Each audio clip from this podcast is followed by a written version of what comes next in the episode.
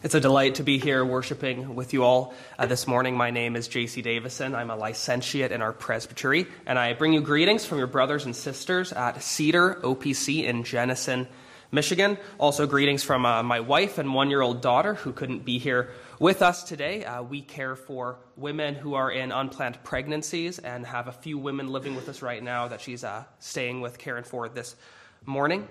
Uh, you can turn in your copy of God's Word to Psalm 25. We read it already. We'll be looking as our text at just verses 4 and 5 this morning. Verses 4 and 5 of Psalm 25. And interestingly, Psalm 25 is uh, an acrostic, meaning different sections of the psalm correspond to different letters of the Hebrew alphabet. And so, uh, differently than some other psalms, Psalm 25, uh, it has less of one main theme running through it and is more uh, collected aphorisms or thoughts, almost like the Proverbs. And so Psalm 25 is especially fitting to choose a small text from. Uh, this uh, self contained thought here also uh, fitting for the new year. I'll read again God's holy word. Show me your ways, O Lord. Teach me your paths. Lead me in your truth and teach me. For you are the God of my salvation. On you I wait all the day. Amen. May the Lord help us as we look to his word together. It's January 1st. Wonderful to be here. Uh, perhaps some of you were up late last night, and uh, no, we're going to be here worshiping in the house of the Lord this morning. And as a start of a new year, it's a time where we're often reflecting on changes we may want to make in our lives. Maybe changes to our health or exercise routines, to stay in touch with family more, uh, whatever the case may be. But the thing we don't want to forget is what is of utmost importance is not uh, just our growth in health or fitness, but our growth in godliness, our growth in our relationship with the Lord. We're reminded in these verses of what we should be wanting this year, what we should be praying for, hoping for, and pursuing as the people of God. The book of Psalms is so wonderfully instructive for us in the art of prayer. It teaches us to pray after times of sin, like we uh, looked in Psalm 51 today, or prayer in times of suffering, like we see in Psalm 22, prayer in joyful times, like Psalm 100.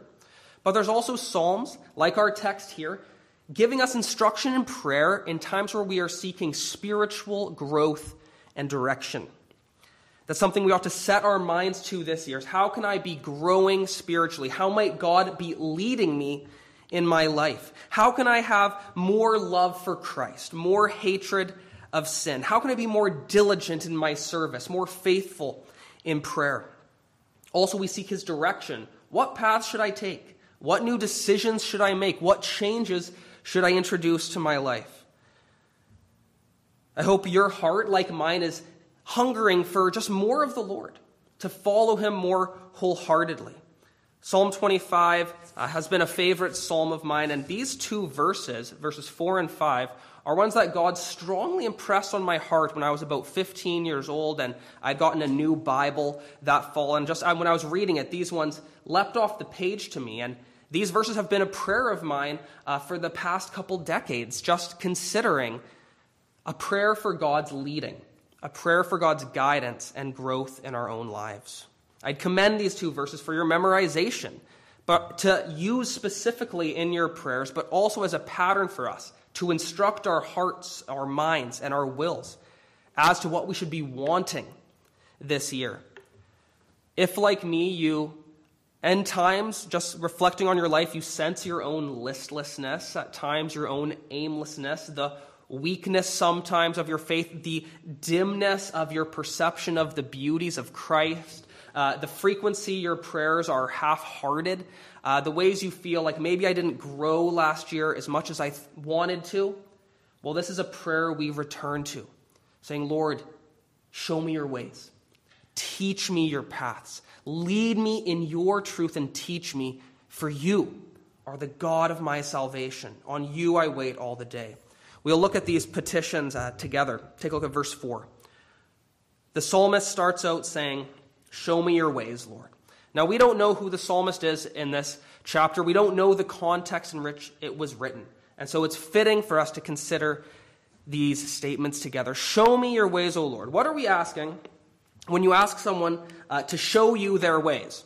Now, we use that phrase almost like an aphorism in, our day. Ah, oh, show me your ways. And, and, it works fairly well here, too. When you're saying um, you see someone who's doing something you would like to do, you think, man, you've got to show me your ways. And what you're actually asking in that is you're saying, show me your ways because I want to be able to experience and enjoy what you enjoy.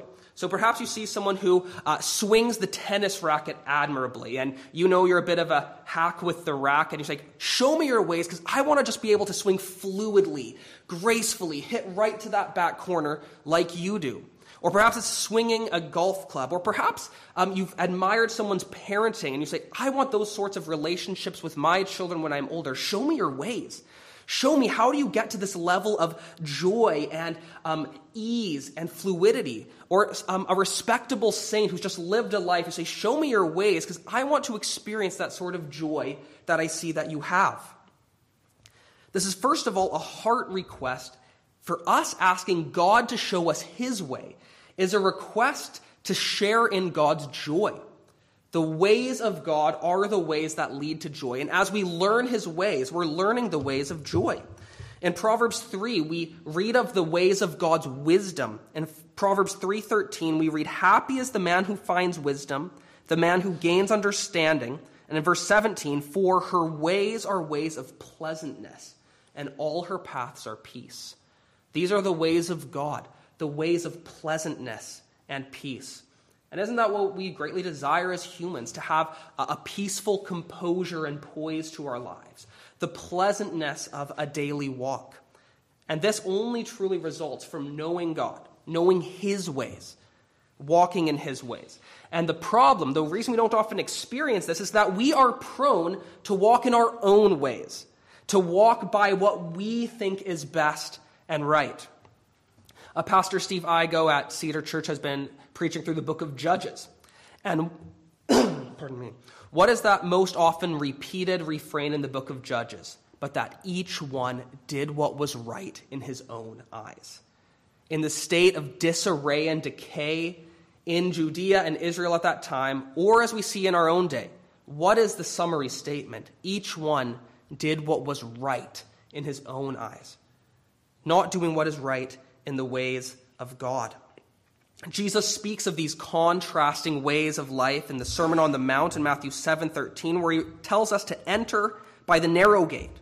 For wide is the gate and broad is the way that leads to destruction, and there are many who go by it. But narrow is the gate and difficult is the way which leads to life, and there are few who find it. This road, the way of man, of following after your own eyes and desires, is a 12 lane highway to destruction. It's easy to get onto. There's many on ramps. You can go fast. Everyone else is there, but it's the way to destruction. We read in Deuteronomy 30 earlier how God sets before his people the choice of the path of life versus the path of death. And if we want to follow after the ways of God, the first step is the step of repentance. From turning, from saying, God, I am not going to go my own ways follow after my own desires, but I'm going to go your way. Uh, you know, if you've ever been using a GPS and you find yourself going uh, the really wrong way, that might say something like, make a U turn. Total 180 turnaround. That's what repentance is. The word is turning in Scripture, to turn around from going after our own ways, to determinedly go after the ways of God. For we know that God is the source of life. In his light, we see light, and his ways are the ways of pleasantness and peace. No other ways lead to life. And so we want to get to the source. We want to get on to the road. We want to find the source of life, the one whose ways lead to life. And we find that through Jesus Christ, the door, who said to Thomas, I am the way, the truth, and the life. No one comes to the Father except through me. This is the pearl that's worth selling all to receive. It's a, like for many, many years, explorers, they were after the source of the Nile. They knew there was this bounty of water somewhere in the heart of Africa, in a desolate at times land.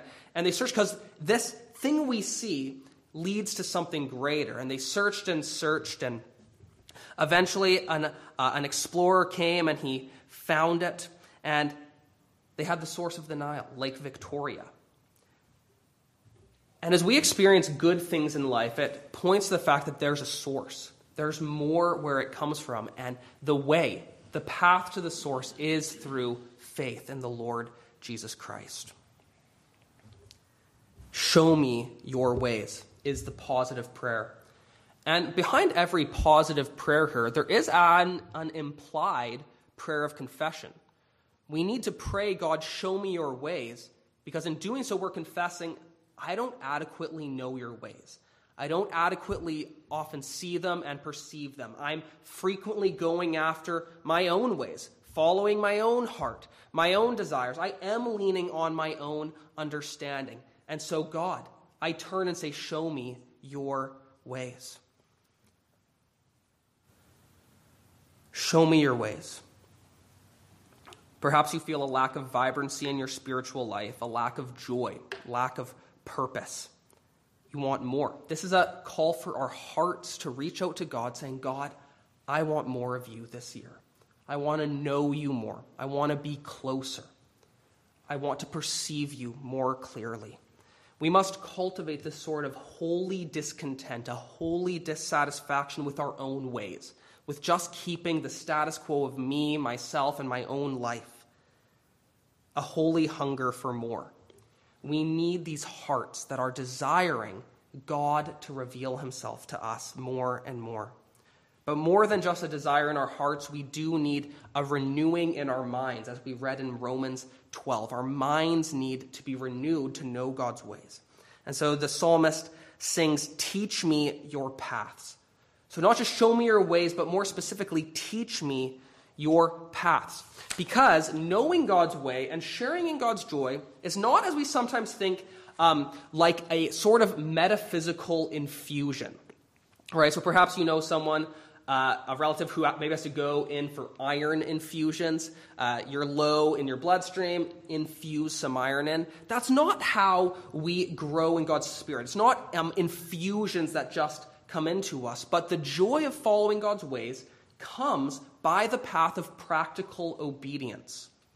The way of joy in God is the way of following God's commands, and it's the path of love. Again, Deuteronomy 30, he says, I call heaven and earth to witness against you today that I've set before you life and death, blessing and curse. Therefore, choose life that you and your offspring may live, loving the Lord your God, obeying his voice, holding fast to him for he is your life and length of days. I've heard it described by a theologian before that love, the way of love, has three components allegiance, action, and affection. And in offering the path of life here, Moses offers all three. He says, This is to choose life loving the Lord your God, that is, having affections for him, obeying his voice, our actions of obedience, and holding fast to him, our allegiance to God for he is your life and length of days. Again, Jesus himself makes this connection between our obedience to God and our joy in God. John 15, 10, he says, If you keep my commandments, you will abide in my love, just as I have kept my Father's commandments and abide in his love. These things I have spoken to you, that my joy may be in you, and that your joy may be full.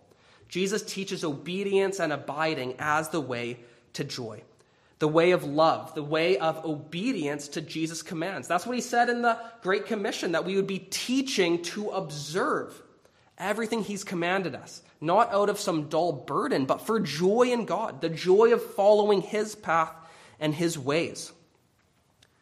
We need to learn this path. Uh, when I was driving here today, uh, I've never been here before, so I was unfamiliar with the path, so I was using my GPS. So it's telling me to exit, to keep left at the fork to get onto this highway. And I needed to be attuned to it, to be attentive to it, that I not veer off the path and get stuck or lost. And this is like the initial stages in the Christian life, learning the paths of God through His Word, His word He's given us to instruct us. I think in the bulletin it said uh, we read God's will for our lives, God's guidance and direction for our lives in His word. But it would be unwieldy if every single time we had to make a decision, we had to go try to uh, fumble around the pages, look around the Bible. But what we do over time as Christians is we uh, imbibe and have learned to intuit the ways and paths of God such that we build mental maps that help us navigate quickly around life. So I, I moved to West Michigan from Vancouver, Canada for seminary uh, five years ago. And at first, I was heavily reliant on that GPS because I didn't know the paths from anywhere to anywhere. But now, having uh, gone about those routes, having studied the area after five years, I rarely need to pull it out now. I, I learned the paths. And this is the process of Christian maturity, where the paths of God get into your habits. They become natural. You've built mental models all around the ways and will of God. Hebrews 5:14 says that solid food is for the mature, for those who have their powers of discernment trained by constant practice to distinguish good from evil. It does take in a in a treacherous world where we're constantly assaulted by the world, the flesh and the devil. We need our discernment trained by constant practice. Now, we never get to take our foot off the gas and just sit back but we're constantly seeking to be more directed by God's word and to have the instructions and ways of God move from our mind, where we have to think of it constantly, into our hearts, where it becomes our natural habits of life. Far better than me having to try to think, hmm, how ought I to love my wife right now, is that I just naturally love her. It's the overflow of training. Knowing God's will. It's not easy. It takes practice, it takes testing, it takes wisdom. And the wisdom we're seeking in learning God's paths is navigating the difficult complexities of this world. Having God teach us his paths is having God teach us his wisdom. Um, one thing about wisdom that I can think can be helpful to consider is there's an interesting contrast between legalism and wisdom. Now, legalism doesn't like wisdom because legalistic ways seek a black and white answer to every situation.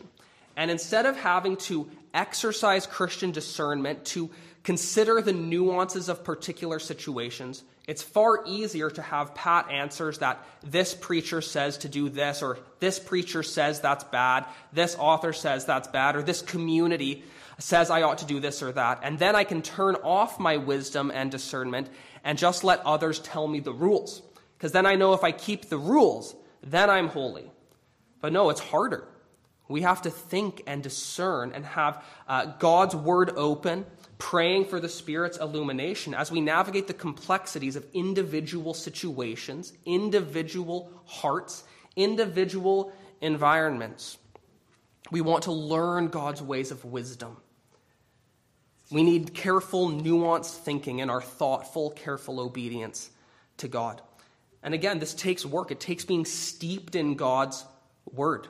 Uh, if you like tea, perhaps like I do, uh, Irish breakfast in the morning, peppermint in the evening, uh, you know that you don't just put the tea bag in for five seconds and pull it out. You're not getting any of the flavor. You have to let it steep.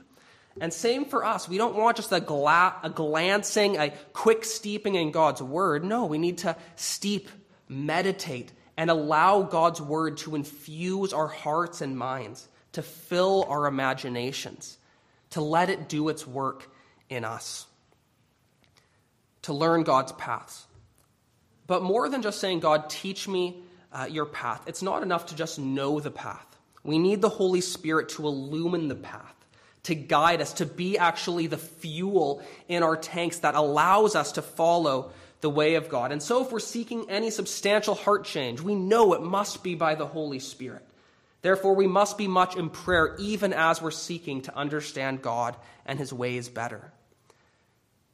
We're following his leading, the leading of the Spirit. And so this prayer in Psalm 25 continues Lead me in your truth. Don't just show me the path, but actually take me and lead me in the truth. Because again, the way is treacherous. As we sing in that hymn, there's many dangers, toils, and snares on the path of the Christian life, aren't there? Various sufferings we face, relational challenges, challenges with our health. There's various sins we face, uh, the lust of the flesh, the lust of the eyes, the pride of life. These things are uh, crevasses in the snow for us everywhere. Um, I, out in the West Coast, I loved hiking, and uh, one time me and some friends had a chance to hike uh, a mountain called Mount Baker in Washington. It's, a, it's an active volcano, actually, which is pretty neat. But it's covered in snow, but there's these dangerous crevasses all dotting the surface where you could fall hundreds of feet down and be stuck. And so, because we wanted to climb Mount Baker, we had to get a guide. And so we hired Nick, and Nick knew the route. He roped us up behind him, and he was able to navigate those crevasses on a safe path to teach us how to, how to um, hold ourselves if we were slipping on the snow. And the confidence it brought, knowing in a treacherous path that we had a capable guide guiding us through, brought so much peace and comfort to me, also to my mom, uh, who was somewhat worried. But the Holy Spirit is the perfect guide, the perfect leader. And we need to be reliant on Him as we've looked to God's Word, the Holy Spirit to lead, to apply it to our hearts and lives. Because even all the preaching we hear, it's useless without the Holy Spirit illuminating it to our hearts, changing our hearts to be able to enact the obedience we desire. So we pray, lead me in your truth. We need our wills fully set on following God, fully devoted to God. And as we seek God to lead us, we also have to put in our effort. Nick didn't pull us by a rope up the mountain. No, he walked and we walked. It's like as Paul says in Colossians 1:29, when he's seeking the spiritual maturity of his people, he says, "To this end I also labor, but striving according to his working which works mightily in me." Or again in Philippians 2:12 and 13, where we're told that we work out our faith knowing it's God who's working in us both to will and to do according to his good pleasure. I love uh, also the words in uh, the song, O Church Arise, where it's prayed in one of the verses So, Spirit, come, put strength in every side, give grace for every hurdle, that we may run with strength to win the prize of a servant good and faithful. This is the psalmist's prayer Show me your ways, teach me your paths Lead me in your truth and teach me. And why does he praise this? Where is this confident prayer coming from? It's from what we read next. He says, For you are the God of my salvation. For you I wait all the day. The psalmist's confidence in this prayer comes from his confidence in the fact that his God is a saving God. It's an argument here from the greater to the lesser. If you are the God of my salvation, the God who has delivered me from the perils of sin in my own heart, perhaps the perils of battles and events in his life, if God has brought salvation, how much more would God not offer his guidance, his leading? If the songwriter can trust that God is the God of his salvation, how much more will he be the God of his leading, the God of his guidance?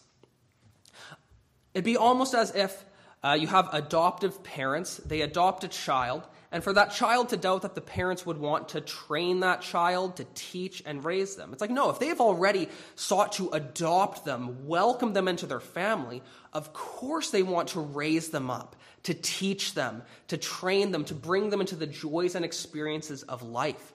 And so for the Christian, even we have much more confidence even than the psalmist because we've seen the greatest gift that God would give his son for us. As Romans 8:32 tells us, uh, the one who didn't spare his own son but gave him up for us all, how will he not also with him freely give us all things? If God's already given us the greatest gift, the Lord Jesus Christ, to die for our sakes, how much more will he direct our steps, show us his ways, teach us his paths and lead us in his truth? God is not unwilling to work in your life. God is not unwilling to see you changed and conformed to the image of Christ. That's his predestined will for you to be conformed to the image of his Son. God delights to pour out the Holy Spirit on his people, to train and guide with the gift of teaching from ministers of his word, the gift of his word, the encouragement of the saints, that we might run the race and battle that's set before us. God cares for us, He guides us, He protects us. And so, because this is the heart of God, this is the confidence we can have from God, how would we not then want, as the psalmist says, to wait on Him all the day? He says, You're the God of my salvation. On you I wait all the day. That is to say, all my expectation of good is from you. Uh, he's not waiting for God like you wait in a line to check out. It's waiting on God as a servant waits on a master, which is not just a passive waiting, it's an active waiting. As the servant serves, doing the duties they've been commanded, they are attentively listening for what new instructions their master may be giving. What new needs uh, might they notice and come up with? And that is akin to our waiting on God. That as we are going about in obedience to Him, we live attentively to God. What might God's will be for me in this situation? His will for me today? How can I entrust myself to Him in prayer and call on His help? On you I wait all the day. All my expectation is from you. That's what we want to continually wait all the day on God, looking to Him for our help requesting his strength, requesting his illumination and guidance. Because again, as we recognize the implicit confession of our text is that God, I don't adequately know your ways. I don't consistently walk in your paths. I frequently turn aside after my own. I don't adequately walk in your truth, but I fall prey to the lies that tell me sin will feel good, the lies that tell me I should just focus on myself for a while. And so this needs to be the cry of our hearts God, show me your ways. This needs to be the desire of our minds God, teach me your paths. And this needs to be the resolution of our wills God, lead me in your truth. I grew up uh, singing in childhood a song that said, Teach me your holy ways, O Lord, so I can walk in your truth. Teach me your holy ways, O Lord, and make me wholly devoted to you. It is the cry of my heart to follow you. It is the cry of my heart to be close to you. It's the cry of my heart to follow all the days of my life. Is that the cry of your heart for this year? To follow God, to be close to God, to see Christ more clearly, to obey more wholeheartedly, to pray more fervently? Will you internalize this pattern given us in this psalm? Make these words to be your own words coming from your own heart to learn from this psalmist example. Lord, show me your ways in 2023. Teach me your paths in 2023. Lead me in your truth. Teach me. Why? Because you are the God who saves. There is salvation in none other but the Lord our God. I've already put my hope and confidence in you, and I trust you will see me through. I trust you will see me through to the end of the road. That God, you will be our God even unto death. You are my God. We are your people. Let's pray. Heavenly Father, we once again see our weakness. We sense the slowness of our hearts to be moved by the things of God, the slowness of our minds to be attuned to your ways and paths, our aimlessness in seeking the leading of the Holy Spirit, and we ask for your help. We ask for your grace. We ask that you would be at work in our lives, that you would give us hearts after you. You would give us minds looking, meditating on your words, praying for the Holy Spirit's leading. Lord, we want to grow. We want to be made more like Jesus, our elder brother. We want to be with him. We want to be like him. And we know you desire the same, for you love your people. You desire our Christ likeness even more than we do. And so we pray that you will change us, renew us, encourage us, give us strength for the fight, give us energy for the race of faith. Make us wholly yours for Jesus' sake. Amen.